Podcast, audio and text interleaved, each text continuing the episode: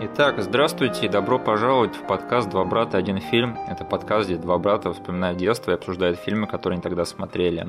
Я ваш ведущий Денис, точнее Миша, и мой соведущий Денис. Денис. Извини, я попытался украсть твои лавры, как всегда.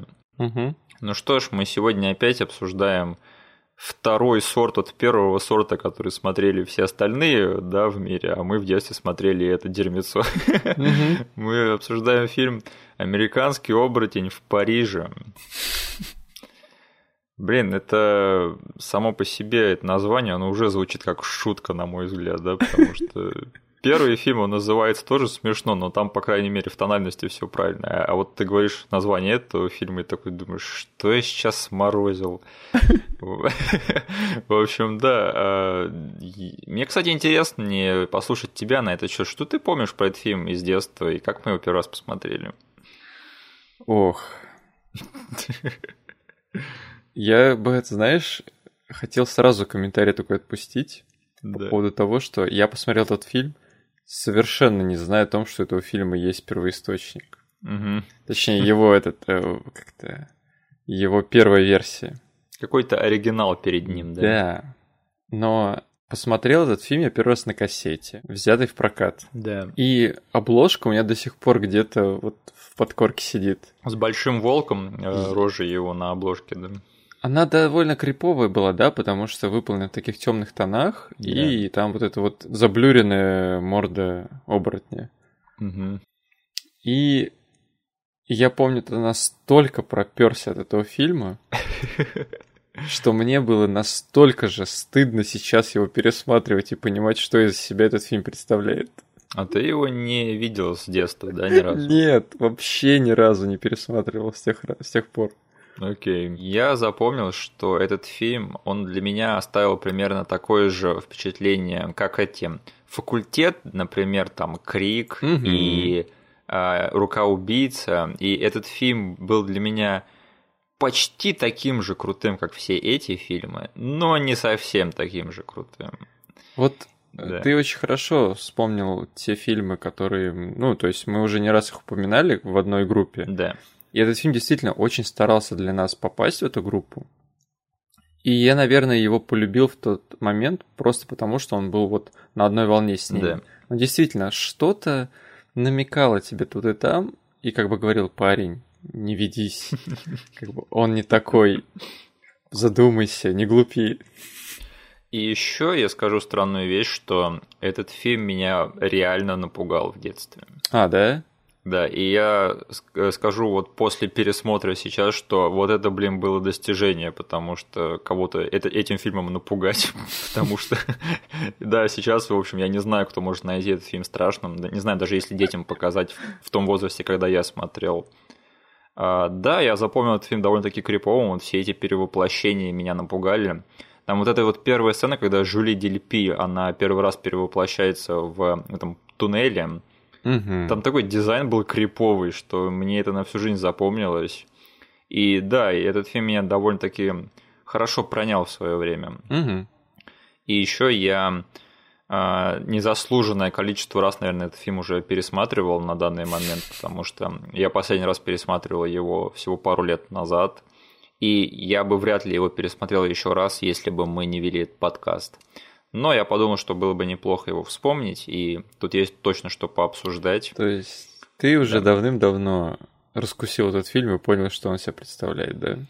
Да, да, я как-то я смотрел его в своей детской стадии, я смотрел его в свои студенческие годы, пересматривал один раз. И вот совсем-совсем свежей памяти его пересматривал всего пару лет назад. И самое удивительное, что, несмотря на то, что я видел этот фильм последний раз два года назад, я сейчас его пересматривал такой, блин, я все это опять забыл.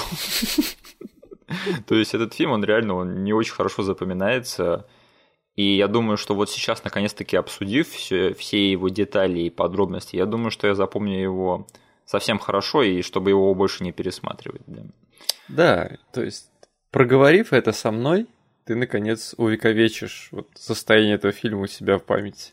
Да, оно того точно стоит. Чего еще желать в жизни?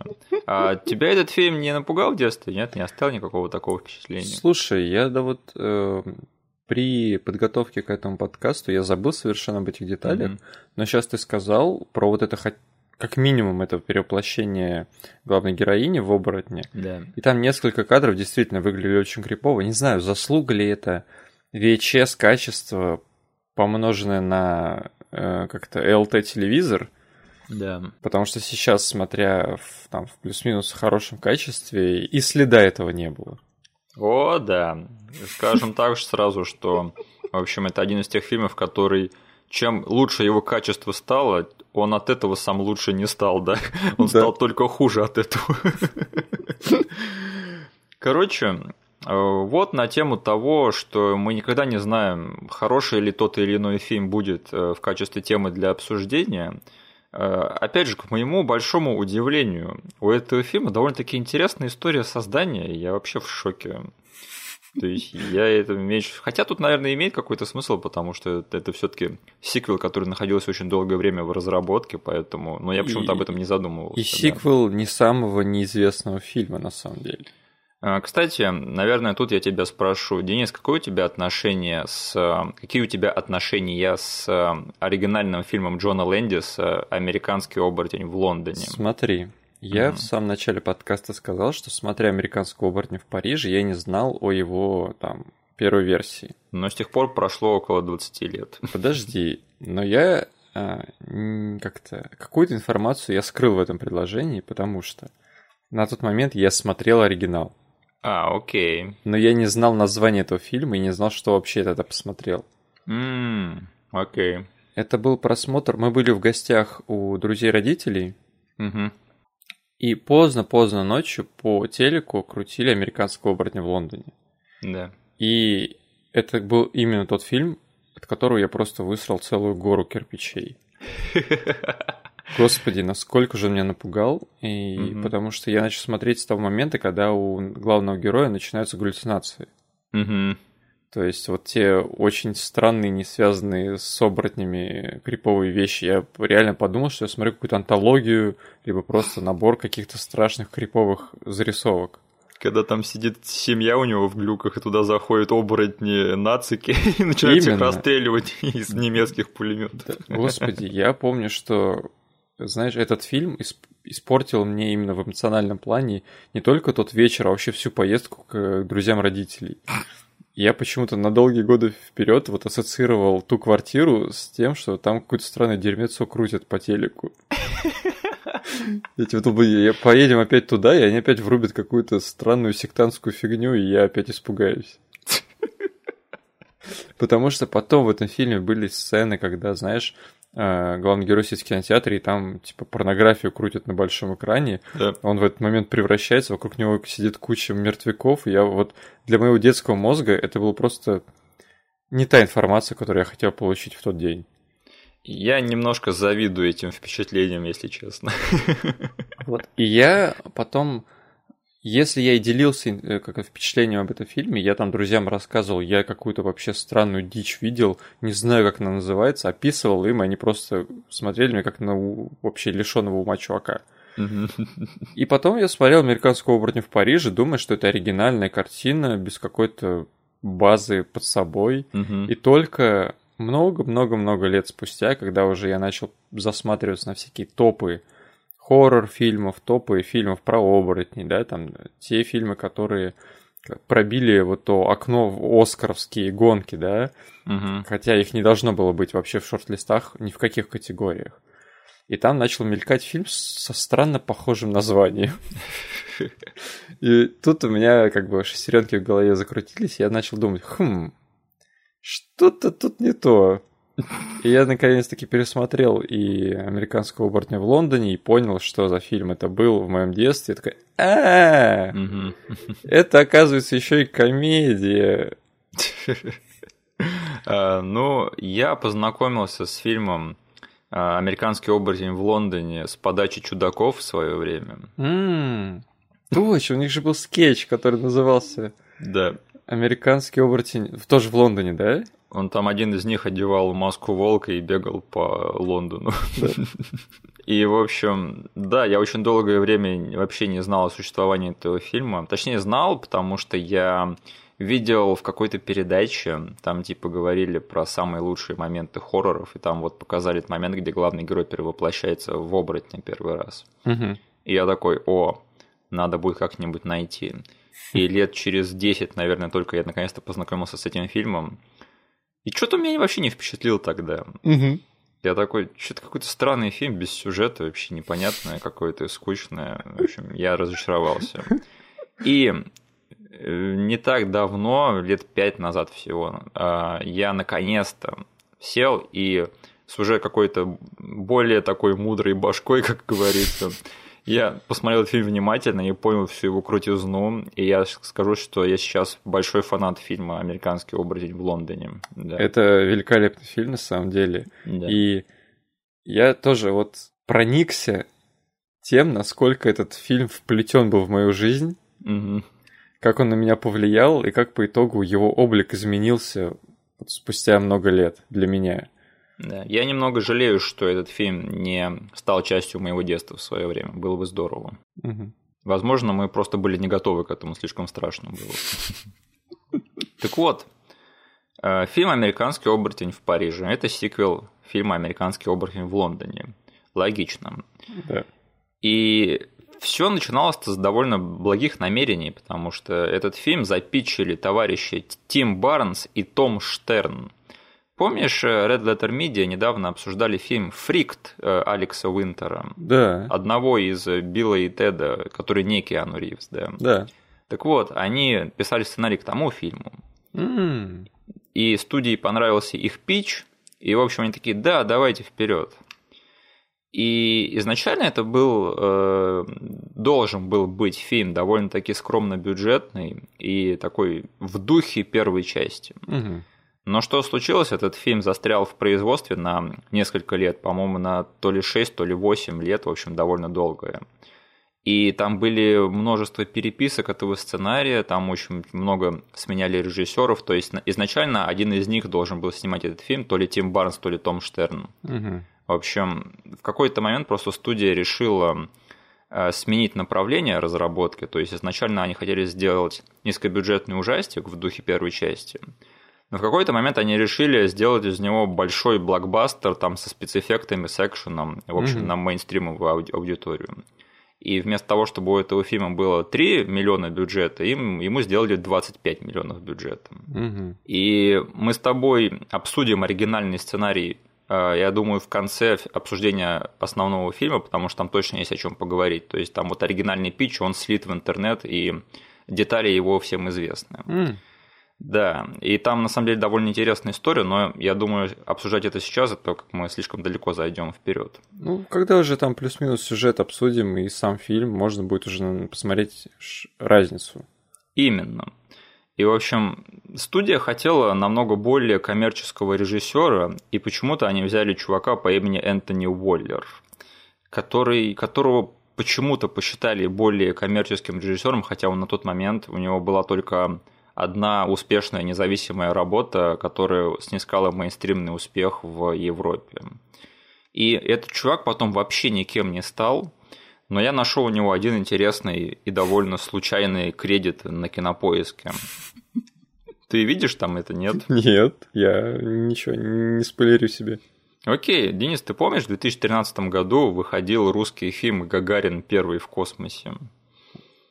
Ладно, я сдаюсь. Я ожидал всего сейчас, но явно не название русского фильма из 2014 года. Этот фильм я помню, но как этот чел связан с ним? Я тоже не ожидал этого, когда зашел на страницу Энтони Уоллера на кинопоиске. И, в общем, я помню, что этот фильм, он вышел сразу после «Легенды номер 17», и все ожидали, что это будет такой же хороший фильм, а он оказался супер средним, и его сразу же все забыли. И Энтони Уоллер был продюсером этого фильма. What the fuck? Как вообще просто за миллион лет до такого не додумаешься, да? То есть захочешь, не, не, не сочинишь такой. При том, что если посмотреть на его деятельность, то есть он делает супер большие перерывы в карьере, и супер редко работает над большими фильмами. Но тут, короче, вот, пожалуйста, Гагарин первый в космосе в 2013 году, и после этого он пропал. У меня есть догадка, что он, скорее всего, работает над какими-нибудь там рекламами или еще что-нибудь mm-hmm. так, таким. Но вот в плане большого кино, вот, пожалуйста, «Американский оборотень в Париже», еще три фильма и Гагарин первый в космосе. Ты можешь найти в этом хоть какой-нибудь смысл, нет? Блин, ладно, этот парень пока что, не знаю насколько долго, но он явно будет держателем награды от меня за самую странную, за самый странный послужной список на кинопоиске. Блин, оно того точно достойно, да, это точно что-то интересное мы нащупали тут. Спасибо, Энтони Уоллер, за твою странную жизнь. Да. В общем, Американский оборотень в Париже это был огромный провал и кассовый, и тем более в критике. Но, по крайней мере, его номинировали на MTV Movie Awards за лучшую песню. Вот это странная, блин, номинация, потому что как-то фильм на самом деле, он с таким настроем именно MTV-шным. Да. И MTV такие, блин, нам хоть что-то нужно из этого фильма вытащить себе в номинации. Э, я не знаю, может быть, это сейчас будет стыдно, и ты меня осудишь, но мне нравится эта песня. Подожди, а номинации участвовала песня из э, концовки фильма, когда титры пошли или нет? Э, нет, из той сцены, где они на кладбище, в общем, пытаются заняться этим, да. Хм, блин, я сейчас не вспомню эту песню, даже вот посмотрев этот фильм, я запомнил, и в детстве мне въелась песня, которая, знаешь, на титрах начинает играть. Mm. Я не могу тебя поддержать в этом, но okay. мне нравится вот эта песня. Буш, э, она называется, это группа The Bush, или Буш просто. И песня называется Mouth. Окей, okay, надо будет послушать. Э, знаешь, кто поет эту песню? Ну, в mm. смысле, не в плане группы, а в плане кто человек, который ее поет. Кто? Э, помнишь, в Константине там был демон, которому Киану Ривз разбивает пол лица, и он становится двуликим? Да. Гевин Роздейл, вот это он. Да. Блин, этот фильм опять тянет на какую-то странную, странный клубок вообще судеб разных чуваков из всех уголков Голливуда. И не только. Гевин Росдейл, он просто больше музыкант, чем актер, поэтому у него там есть сольная карьера, у него есть эта группа А-а-а. Буш, поэтому он там в конце 90-х, начале 2000-х, он там кое-где побывал со своей музыкой, скажем так. Да. Ну, тогда это просто как-то моя неосведомленность о том, что чувак из Константина оказывается музыкант. И да, эта песня, это, конечно же, полный кринж, и он очень-очень, эта песня из своего времени, но я не могу ничего с собой поделать, она мне нравится. Mm-hmm. Да. Так, а, и да, я еще скажу, что эта песня даже не очень хорошо-то использована в фильме, то есть там она по настроению даже не сильно-то подходит. Там вот эта вот эта э, девка кривляется на кладбище, и эта песня такая томная вся поет, пытается нагнать э, секси настроение. Я такой смотрел это сейчас, такой, тут какой-то диссонанс, извините, ребят. Вы явно не знали, эта тут песня будет использоваться, когда вы это снимали. Это абсолютно очевидно. А, да, еще вот эти двое чуваков, Стерн и Бернс, они потом узнали, что после них за эти 6 э, или 8 лет разработки фильма После них сценарий переписывали еще около 12 других сценаристов. Господи. Прикинь, 12 людей переписывали этот сценарий. И это все, что они сочинили. И еще э, у этого фильма на IMDb есть интересный э, факт в тривии. Он э, звучит примерно так. Несмотря на плохую критику, фильм обрел сильное культовое последование в следующие несколько лет. Это неправда.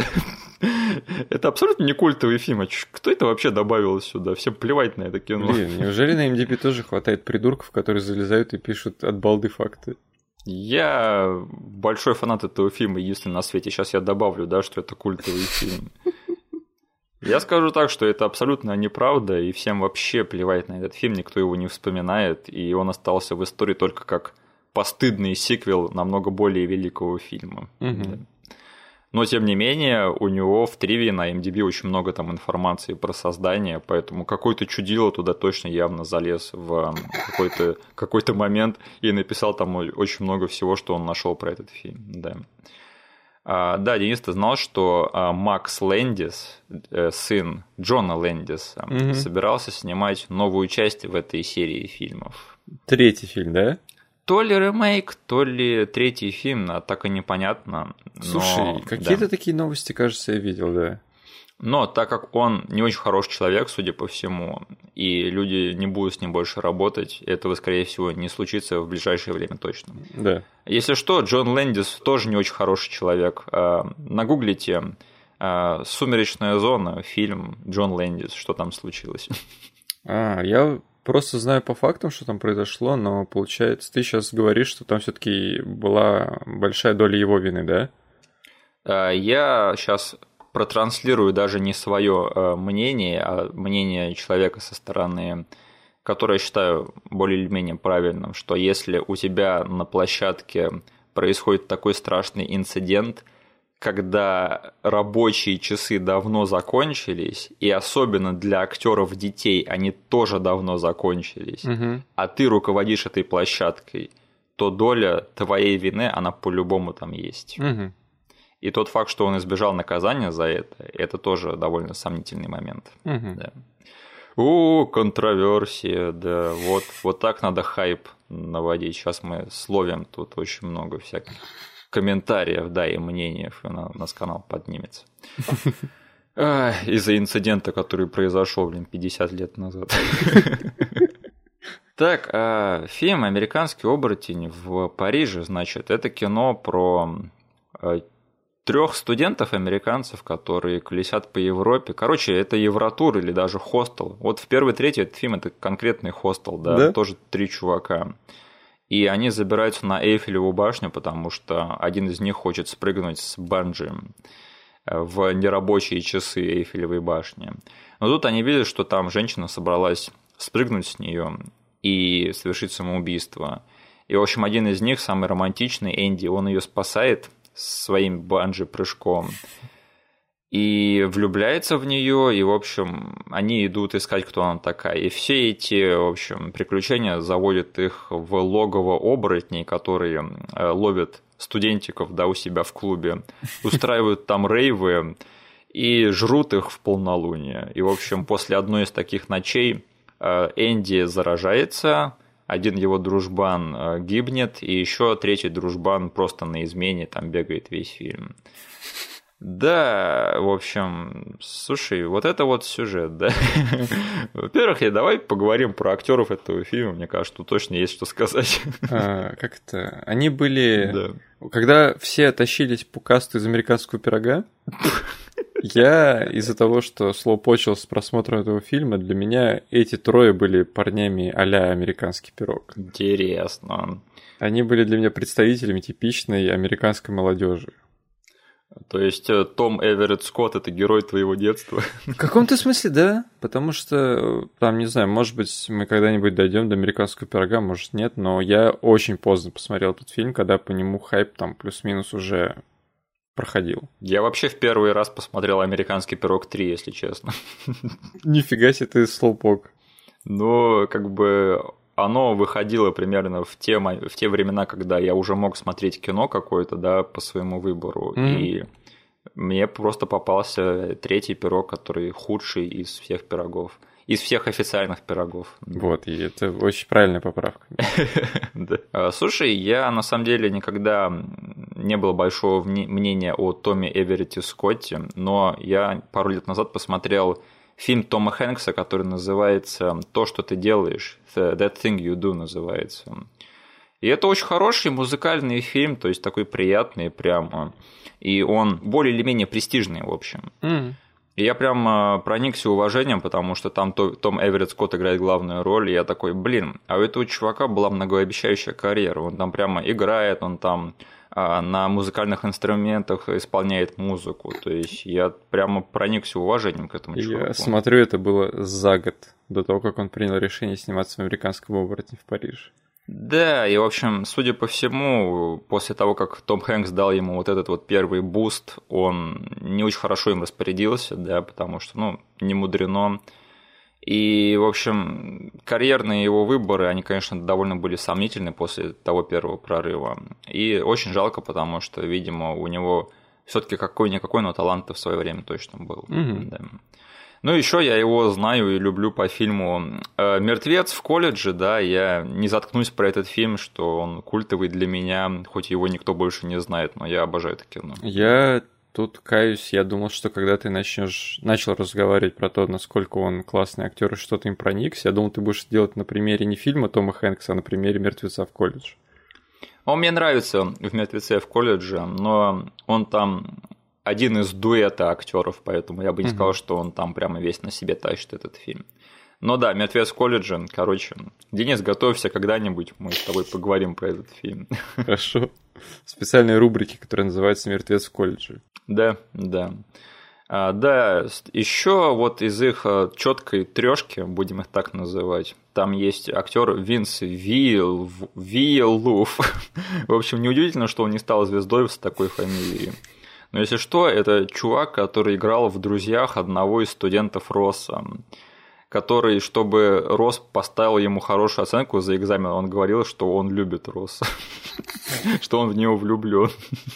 Блин, мы продолжаем вот этот пантеон актеров, которые появлялись в странных ролях друзей, да. То есть у нас был Джек Армстронг из Гайвера, теперь этот, у нас еще точно кто-то был. Да, и Денис, как тебе Энтони Кидис в этом фильме? Что? Ну вот этот третий чувак похож на Энтони Кидиса. Ты хочешь сказать, что он похож на Энтони Кидиса? Он похож на такую более молодую и здоровую версию Энтони Кидиса, вот, да. Слушай, этот парень, э, как это, понятное дело, что Винс Вьель... Блин. Вьелуф. Вьелуф, вот. Да. Он из двух его как это, дружбанов все таки highlight, потому угу. что ему довелось стать мертвецом, который потом возвращается там, в разодранном таком виде и является этому Энди. Да. А Крис немножко на бэкграунд отходит, и он там в остаток фильма просто где-то шляется. Я так и не понял, какая у него была сюжетная функция у этого персонажа? Да никакой. Я тебе сейчас скажу, зачем вообще он был запихнут в фильм, только ради одной сцены, которая оправдала для меня вообще наличие этого персонажа во всем фильме, и даже если бы он в следующем фильме где-нибудь появился, я сказал, ладно, этот чувак заслужил этой сцены наличие тут. Это чертова сцена, когда он с крестом бежит. Вот это вот изображение просто, да. Причем, знаешь, э, как это, в чем уникальность этой сцены для меня лично, потому что в детстве я ее воспринимал серьезно. То есть там э, комбинация музыки, визуала, и я только смотрел, блин, бедный чувак бежит с крестом на плечах. Да. Но сейчас я не могу с собой ничего поделать, я просто в голос начал смеяться, мне пришлось паузу поставить, чтобы отсмеяться. Ну, потому что в этом моменте мы видим все это зрелище, как там выбегают эти студентики из клуба с точки зрения вот этих копов, которые подъехали, да. Да. И они смотрят на это мракобесие, и там еще бежит чувак, привязанный к кресту. И они такие, блин, что тут за апокалипсис начался? Они еще и добивку в конце поставили, когда один из ментов начал э, креститься. Да, да. В общем, эта компания актеров, она просто великолепна. То есть, вот все трое из них, они всплеснули в то время. Кстати, чувак, который играет Энтони Кидиса, он еще параллельно музыкант, поэтому для него тоже актерская профессия это не на первом плане. Да. Mm.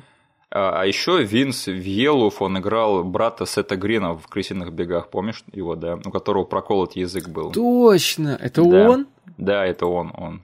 Блин, прикольно. Да, да. Кстати, крысиные бега надо записать, чтобы обсудить это когда-нибудь. Угу. Ну и, конечно же, еще один очень яркий член каста этого фильма, пожалуй, самый яркий. Это Жюли Дельпи, которая впоследствии призналась, что она снялась в этом фильме, чтобы заплатить за аренду. Серьезно? Ну да, потому что я вообще как бы не был знаком с этой актрисой, когда я посмотрел этот фильм первый раз, ну, понятное дело.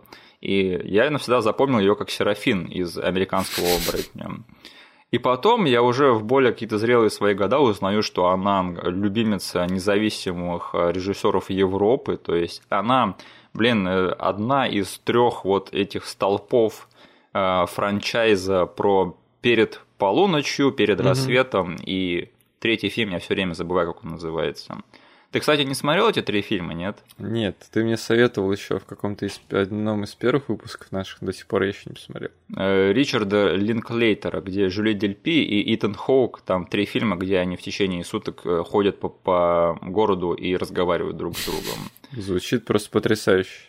Слушай, я всем людям, которые состоят в серьезных отношениях, э, советую взять свою вторую половинку и устроить марафон этих трех фильмов. Mm.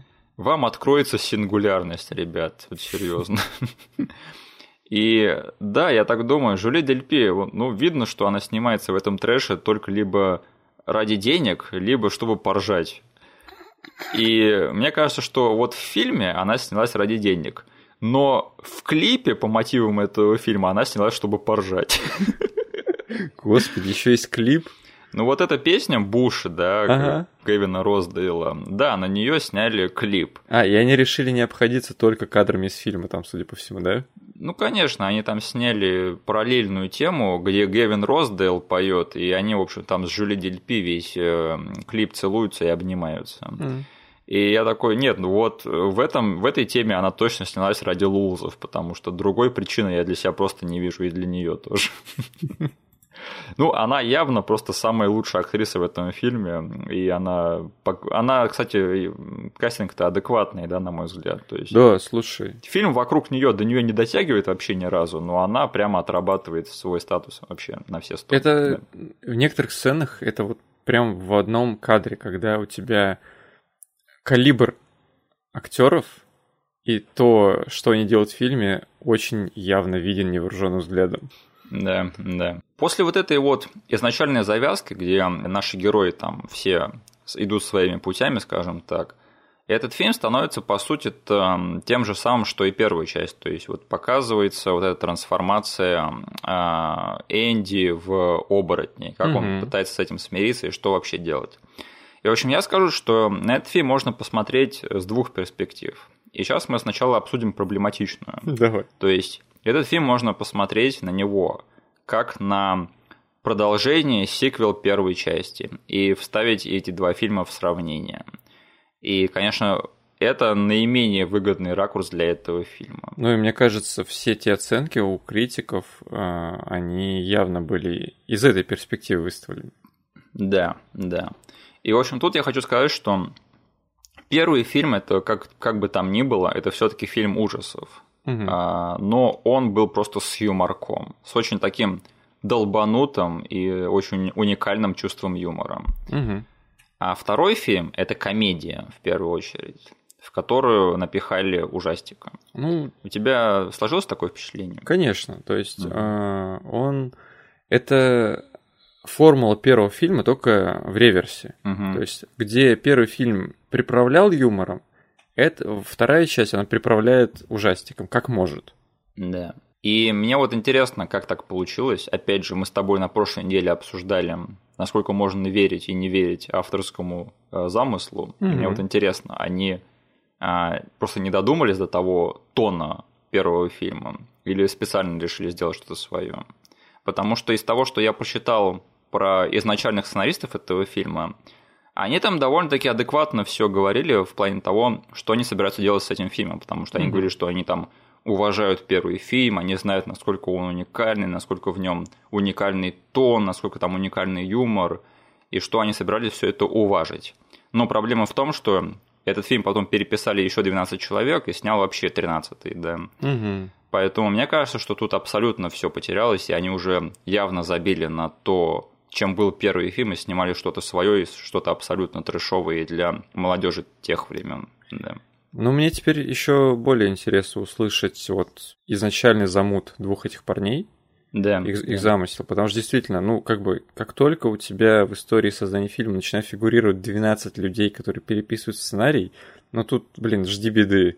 12 злобных сценаристов. Да, да, да. Понятное дело, что любой э, как-то посыл, любой замысел изначальный потеряется, пройдя через 12 рук. Блин, ну, и оно вот на экране очутилось в таком виде, который мы сейчас обсуждаем, и это явно видно.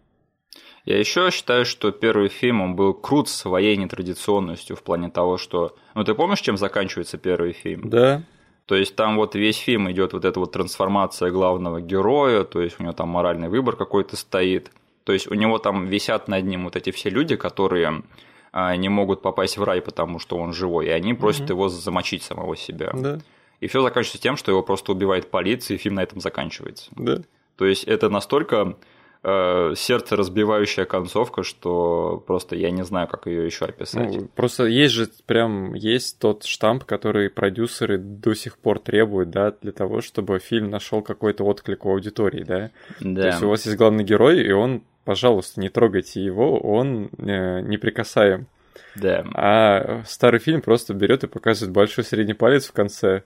То есть мы берем и персонажа, через фокус которого мы весь фильм смотрели, просто возьмем его пристрелим в конце, как собаку бешеную. Да, да. И вот там вот э, свой был настрой, свой юмор был. Вот. И это все те вещи, которые сделали тот фильм настолько крутым и нетрадиционным. Угу. А вот второй фильм, он как-то больше превратился в стандартный голливудский ужастик, то есть там все превращается в борьбу с этим культом во второй половине, культ оборотней. А, да, да, которые хотят очистить мир от э, неугодных людей. И они там, в общем, пытаются развить какую-то мифологию всего этого. То есть это вообще не то, про что был первый фильм. Угу. Поэтому я считаю, что как сиквел «Американский оборотень в Париже» это, конечно же, вообще ни о чем. Угу. Но тут я хочу задать тебе вопрос, Денис. Как тебе этот фильм как самостоятельная трешовая комедия ужасов? Блин, я, я так виновен во всем этом, на самом деле. Вот ты задал очень правильный вопрос, но я виновен в том, что я не смог с собой ничего поделать, просто сидел наслаждался просмотром этого отстоя. Окей. Для меня и как-то характеристика этого фильма такая, не знаю, может быть, что-то понятное я сейчас смогу выразить, но если представить фильмы уровня канала ТВ-3. Да. И вот среди них этот фильм будет просто царем и королем. Интересно, ТВ-3, окей. То есть вот у него это прям видно по съемке, по качеству актерской игры, по тому, как просто сцены друг за другом следуют. Но ну, это прям трэш трэшем. Э, очень низкобюджетная фигня и очень неталантливо сделанная, да? Да. Но черт возьми, что-то тут и там ему позволяет быть королем этого трешака. Ну, я, я скажу так, что я бы насладился этим фильмом так же, как и ты, если бы по заднице этого фильма так сильно не плакал бы эпизод CGI художники реагируют на хорошую и плохую графику. Mm. Потому что техническая сторона этого фильма, она для меня убивает этот фильм, mm-hmm. если честно. И я не могу защитить его даже как guilty pleasure. Причем, смотри, там даже есть моменты, когда крупные планы у оборотней, и там видно, что они мутили какие-то миниатюры, какие-то практикал штуки. Да, да. Для того, чтобы перед камерой иногда болталась рожа этого, морда этого оборотня. Но нет, блин, как только у нас отъезжает камера, мы сразу врубаем супер отстойный CGI 97 -го года. Там даже не сказать, что когда им надо, что они не могут включить нормальный грим, да, потому что на этих мертвяках грим довольно-таки неплохой. Да. И там забавные моменты связаны с этим гримом. Но вот этот вот желание студии сделать большой голливудский ужастик, блокбастер, то есть вот это забавно, да, как можно было бы снять намного более хороший фильм за 3 миллиона долларов, угу и намного более дерьмовый за 25 миллионов долларов. Просто представь в этом фильме а, вот в те, все те моменты, когда у тебя включается отстойный CGI, да. знак высокобюджетности для продюсеров того времени. Представь, что они бы включили что-то вроде оборотней из псов войны. Да, да. Блин, насколько бы этот фильм офигенным был? То есть, что мы тут хотим сказать? Голливуд, у вас еще 20 лет назад была та же самая проблема. Вы слишком много бюджета даете своим фильмам. Нет ничего плохого в том, чтобы делать хорошее кино за маленькие деньги, Голливуд. Пожалуйста, можно больше таких фильмов со средним бюджетом. Плюс нам история раз за разом доказывает, что как только ты ставишь хорошего кинодела в ограничение, его вот этот вот его творческая жилка, она начинает на максимум работать. Блин, лучшие образчики фильмов, они появились из ограничений. И а это, блин, двигатель прогресса, там, где нужно что-то снять, например, там, каждый раз вспоминаю зловещих мертвецов, да? Да. Нет бюджета у чуваков, что они делают? Окей, перевозят все съемки в один дом лесной, и этим закладывают просто фундамент целого жанра. Да блин, э, один из лучших фильмов э, в плане визуала, который я видел за последнее время из голливудских, это, блин, Человек-невидимка, да? Да? У него бюджет явно был там не больше 10 миллионов. Угу. И этот фильм у меня оставил больший визуальный отпечаток, чем там какие-нибудь алиты и, блин, там вот этот фильм про ездящие города Питера Джексона, я забыл, как он называется, извините. И тут ты смотришь на драку оборотней в конце, но это даже, не знаю, даже нельзя посмотреть на это как-то сочувствующе, ты просто смотришь, и тебе стыдно на это смотреть. Как вот эти две компьютерные фрикадельки мохнатые, там пытаются на, это, на земле что-то кувыркаются, это просто на это смотреть, это просто испанский стыд тебя берет, это невозможно смотреть. И я даже не говорю сейчас э, про графику, потому что графика в этом фильме, вот это худшая CGI в истории, не скала в «Мумии возвращается», вот это вот, на мой взгляд.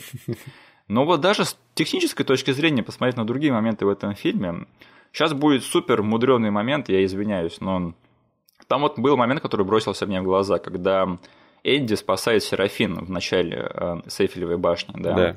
И там есть такой план, когда с его перспективы снято, как он улетает наверх. И там в этом кадре она на земле, и камера едет наверх.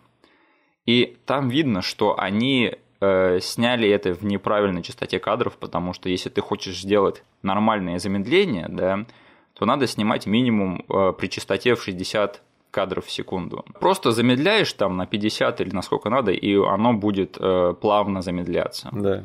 Но если ты снял в 24 или 30 и потом делаешь плавное замедление, то оно будет выглядеть не так круто, и там будет видно, что не хватает частоты кадров. Угу. И видно, что они сняли этот момент в неправильной частоте кадров. Да. То есть, ну, как можно было так обосраться, я не понимаю.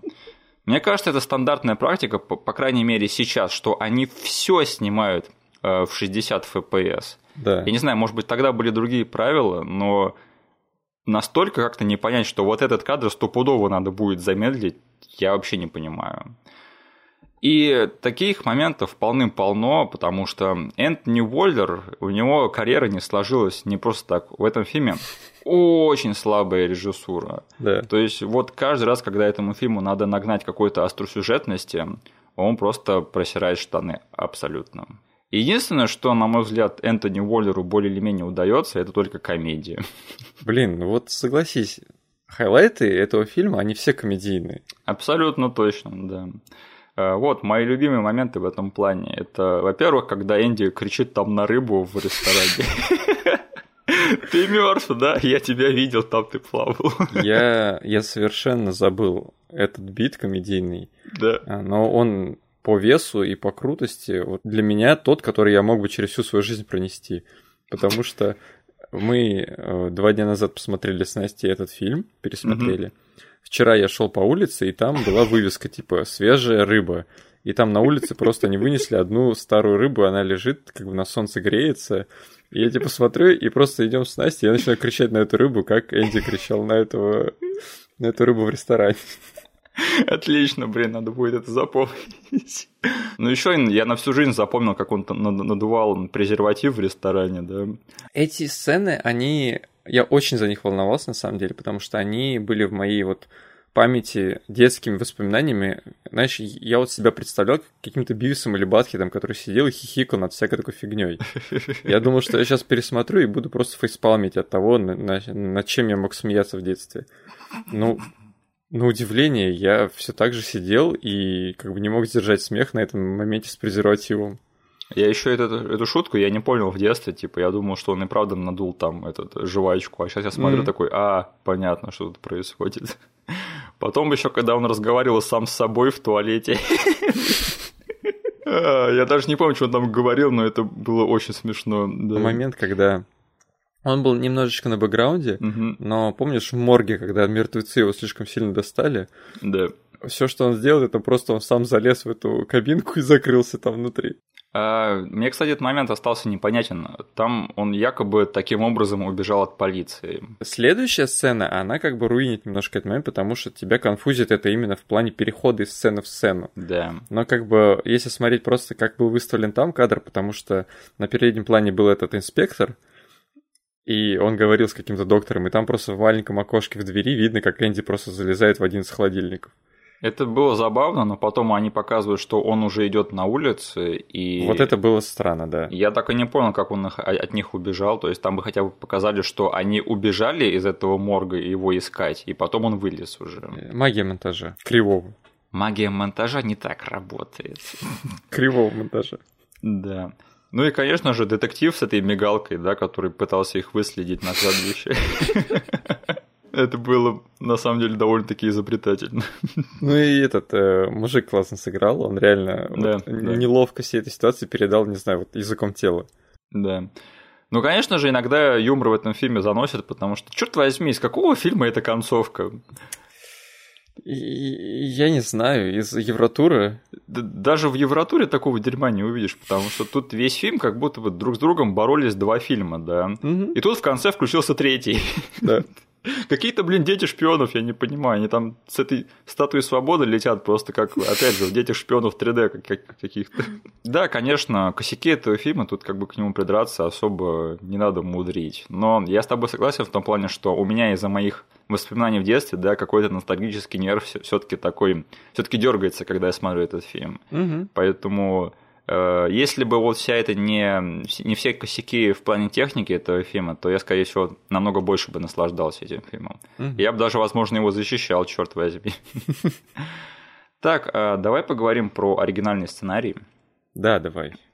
А, в общем, по большей части очень-очень все похоже, но с небольшими поправками. Во-первых, вот эта вот сцена в начале фильма, да, где там ученый убегает от оборотня, да, угу в оригинальном сценарии этот ученый должен был быть дядей не Серафин, а Энди. А-а-а. И он должен был приехать в Париж из Америки не как турист, который там тусит по Европе, а потому что у него дядю убили. Угу.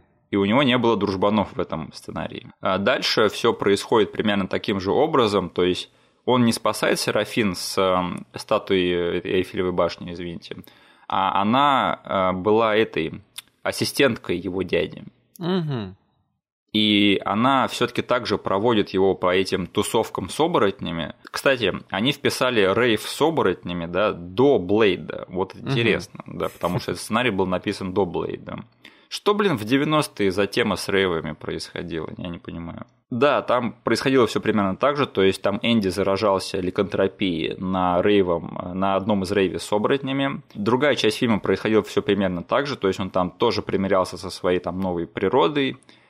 И в конце он узнает эту тему, что э, надо сожрать сердце оборотня, который тебя покусал, чтобы самому стать э, обратно человеком. Угу. И тут он узнает, что оборотень, который его покусал, это была Серафин. И тут фильм заканчивается. Хм. И типа наш герой остается в таком моральном тупике. Вот я не знаю, как бы это смотрелось в воплощении, но это звучит намного-намного более похоже на первый фильм, если честно.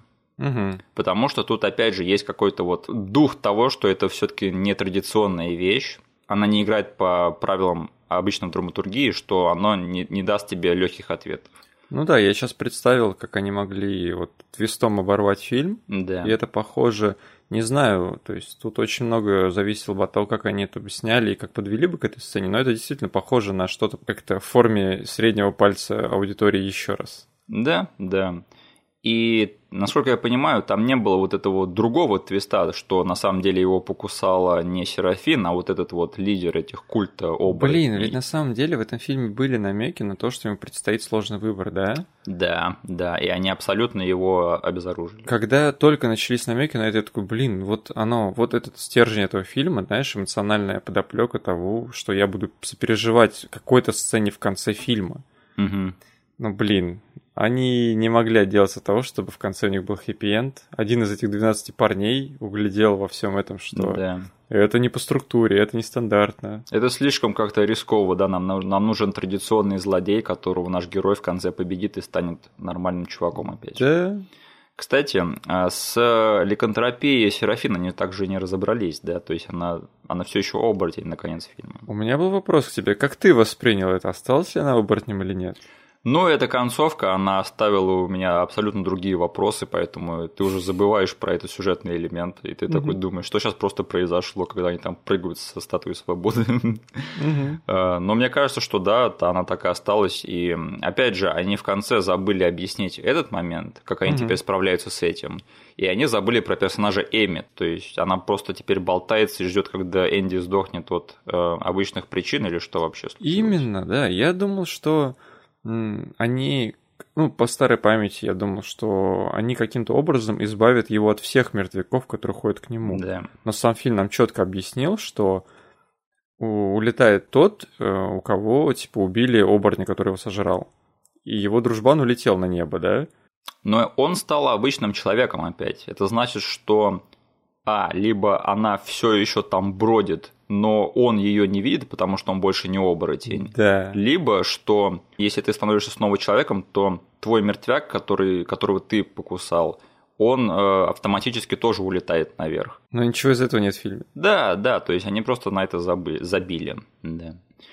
Кстати, мне понравилась эта актриса, этот персонаж, она забавная. Ты знал ее, да? Она сейчас да, не, да, не последняя актриса. Это Джули Боуэн, она снималась в «Счастливчике Гилморе», и потом она стала в этой мамашей в «Американской семейке». Да? да.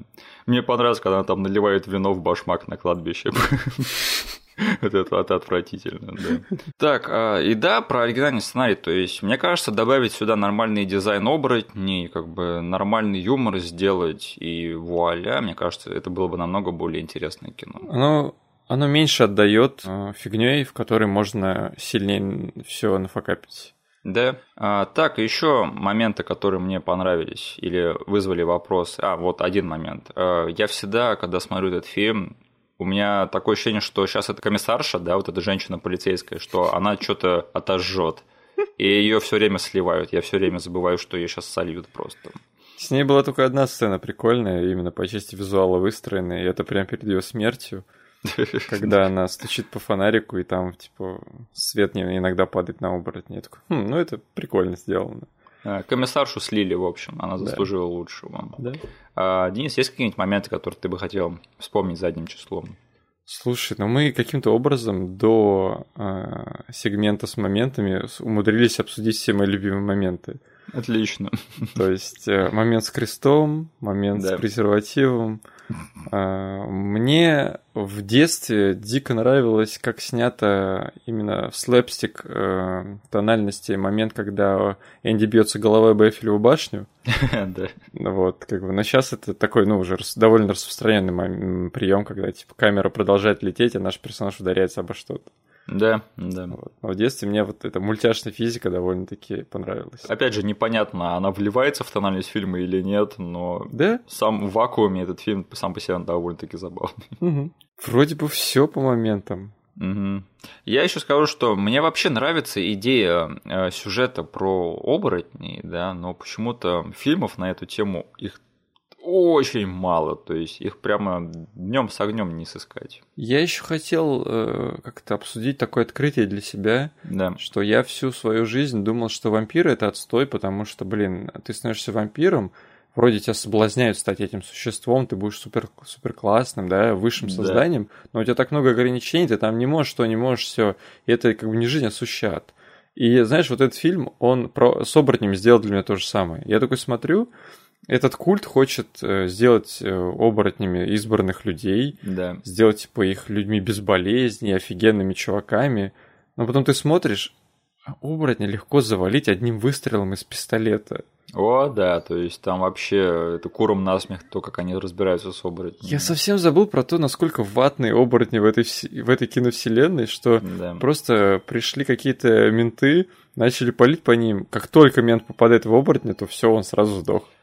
Но оборотня в Лондоне точно так же замочили, поэтому это как бы в каноне этой вселенной оно есть, да, поэтому не да. докопаешься. Просто мне помнится, что в Лондоне они там разве не дофигищу в него пуль всадили, нет? Ну, было такое, да. То есть там целый отряд полицейский его расстрелял. Да, а тут типа с одного попадания все ГГ, ты мертв. И еще надо сказать, что этот фильм очень сильно факапит свою логику в плане того, насколько ты превращаешься в оборотня в финальной части. Mm. То есть они там в общем, реально, вот как сюжету удобно, да, когда надо превратиться кому-то, а кому надо снова стать человеком, то есть это вообще очень смешно выглядит и очень сильно меня бесит. Ну, да. типа они сыворотку эту ввели. Да, но насколько она тебя делает оборотнем, потому что там вот этот вот э, главный злодей, я помню, что меня очень сильно выбесило, что когда он сам стал человеком обратно. Угу. То есть он стал именно в тот момент, когда сюжету было удобно. Это, да. Меня это покоробило. Да. То же самое было с Серафин, по-моему, когда она там на 5 минут превратилась в финале. Да. волка и потом обратно в саму себя. В общем, да, я скажу, что мне вообще нравятся фильмы про оборотней, которые хорошие, но, блин, их очень мало. То есть, по-моему, их три.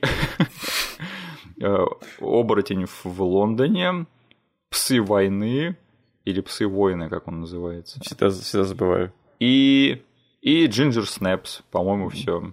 Да? Слушай. С натяжкой еще можно сказать Волк с Джеком Николсоном, но там этого довольно-таки немного всего хоррорного. Угу. А, да, я смотрел этот Хаулинг называется, Вой, да, меня вообще не впечатлило, потому что он там, ну, он не очень, если честно, сохранился, этот фильм. Смотри, есть один фильм про оборотни, да, который также на грани с какой-то комедией. Так. И этот фильм для тебя чуть больше значит, чем для меня, потому что ты его хотя бы помнишь. Это оборотень, оборотни от Веса Крейвена. О, ну это... Я не скажу, что этот фильм выдающийся какой-то пример в плане кино про оборотни. Да, да, но я имею в виду, вот если сравнивать его и наш текущий фильм из подкаста. Да. Вот в сравнении, что ты можешь сказать о них? Какой ты с, более, с большей охотой пересмотришь? И, наверное, все-таки оборотня в Париже. А-а-а. Да, потому что тот фильм, мне кажется, он, доб... ну, он примерно такой же по качеству, если честно, но а, у меня не связано с ним ностальгия. Вот так Мгм. вот. И единственное, там гениальный момент, это когда там в кадре появляется оборотень и показывает в камеру средний палец. Вот Да. это, я помню, ты мне сразу скинул, когда мы обсуждали этот момент, и он Да. действительно, это кинематографичное золото. Я иногда включаю этот момент просто на рандоме, на ютубе нахожу его и, и смеюсь так же, как смеялся в первый раз, когда я посмотрел этот момент. Это просто великолепно. Да. Он еще говорит там что-то fuck you или что-то такое. Да. Оборотень, такой весь убедительно выглядящий волк, здоровенный, показывает средний палец в камеру. Такое дерьмо не выдумаешь. А, И да, еще сейчас же э, собираются снимать фильм Человек-волк с Райаном Гослингом, да. Да. И, и его будет снимать Ли Уэнел. И его снимут, ну, пока что это проект выглядит как, ну, снятый по лекалам человека-невидимки хорошего. Да, да. Блин, ты можешь себе представить Ли Уэнел, снимающий экшен с оборотнями? А, я прямо готов, я прямо жду. Пожалуйста, дайте мне этот фильм прямо сейчас. В общем, я не буду пересматривать американского оборотня в Париже, потому что я и так его пересматривал э, больше, чем надо. Но я скажу так, что я не ненавижу этот фильм. Я к нему довольно-таки спокойно отношусь. Да. Он у меня не оскорбил, да. Но пересматривать я его тоже не буду, потому что единственный сценарий, при котором я его пересмотрю, это если я наткнусь на него на канале ТВ-3, где он будет лучшим фильмом из всей программки, но у меня давно не, отклю- не работает антенна. Да, да, поэтому шансов, что ты пересмотришь этот фильм, их практически нет. Да? Отлично. Ладненько, тогда переходим к финальной части нашего подкаста. А, Давай. во-пе- Во-первых, я этот, помнишь, мы с тобой последние пару выпусков вспоминаем фильм а, «Быстрые времена в Риджмонд Хай», да? Да. Ты видел, я, я думаю, это будет уместно, если мы про это поговорим. Ты видел, они устроили тейбл рид этого сценария Нет, знаменитости ради благотворительности. нет. И там, в общем, очень много известных людей собралось. Там Брэд Питт кого-то читает, Шон Пен не свою роль, Мэтью МакКонахи. И сюрприз, э, этот тейбл рид, он воссоединил Брэда Питта и Дженнифер Энистон. О, Да, да. И знаешь, кто читает роль Джеффа Спиколли? ну, Шайа Лабаф. блин. Я вообще всем рекомендую пойти на YouTube и найти хайлайты Шая Лабафа в этом тейбл-риде, даже если для вас ничего не говорит э, фильм «Быстрые времена в Риджмонд Хай», потому что это дерьмо, которое надо видеть. Это просто он там вошел полностью в своего персонажа, он там реально, он почему-то читает все это и ведет зум-трансляцию из своей тачки в гараже. И он там реально видно, что он курит траву, чтобы войти в персонажа. И он там ходит, неадекватно себя ведет. В общем, он весь потный, он весь на измене. И э, особенно реакции Брэда Питта, Шона Пенна и Мэтью МакКонахи на все это, потому что они просто веселятся там на всю катушку. Только с его поведения в этом тейбл-риде. Это на Ютубе можно найти, да? Это на Ютубе, там можно найти полную версию, а можно найти только самые лучшие моменты Шайя И это просто надо видеть хоть чуть-чуть, потому что, блин, Шайя Лабаф это, конечно, он все еще продолжает быть очень хорошим в том, чтобы быть Шайя Лабафом. Так, а кто-то подумал, что мы намекали в эпизоде про чудеса науки на цыпочку, да, про антикварного дилера. И это довольно-таки смешно, мне кажется. Это, это очень смешной комментарий, потому что, ну, тоже фильм э, не самый как-то не самый последний, да, да. в нашем детстве. А, прекрати мучить барабаны, да. да. А, я скажу так, что рано или поздно мы доберемся до хоть одного из фильмов Роба Шнайдера нашего детства. Это неизбежно, мне кажется. Да, отличное барсучье молоко. А, да, нас поблагодарили за наше творчество на Ютубе на выпуске с чудесами науками. Видел? Да, видел. Пожалуйста, и спасибо вам за ваш комментарий. Да. А, и да, на следующей неделе мы с тобой навестим могилу, да. Чью могилу? Мою, что ли? Кстати, я хотел еще про один комментарий сказать, что да. на нас, оказывается, можно каким-то случайным образом еще и на других площадках наткнуться. А, да. Человек сказал, что как бы нас каким-то образом нашел на Яндекс Музыке. Довольно ну, интересно.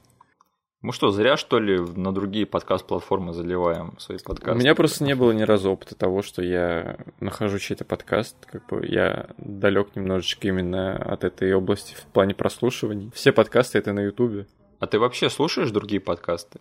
Я слушаю подкасты на Ютубе, и они все в основном связаны с киберспортом. Ты слушаешь стримы, короче, понятно. Нет, нет, нет, именно подкасты еженедельные. Просто я так-то подкасты особо не нахожу. Я слежу за определенными людьми, у которых есть подкасты. Да. Как бы через них я нахожу подкасты. Поэтому для меня найти на какой-нибудь платформе это для меня как-то не вопрос, потому что где есть эти подкасты, там я их и нахожу, особенно которые можно скачать. Угу. Слушай, а ты слушаешь наши подкасты? Конечно. Прям полностью? Да. Серьезно? Выход... Э, каждый день, когда выкладывается подкаст, я запускаю его и прослушиваю фоном, да. А, окей, я не знал. Да, я думал, ну, ты там, да. Я вижу в этом как бы единственный путь улучшать себя. Да, да.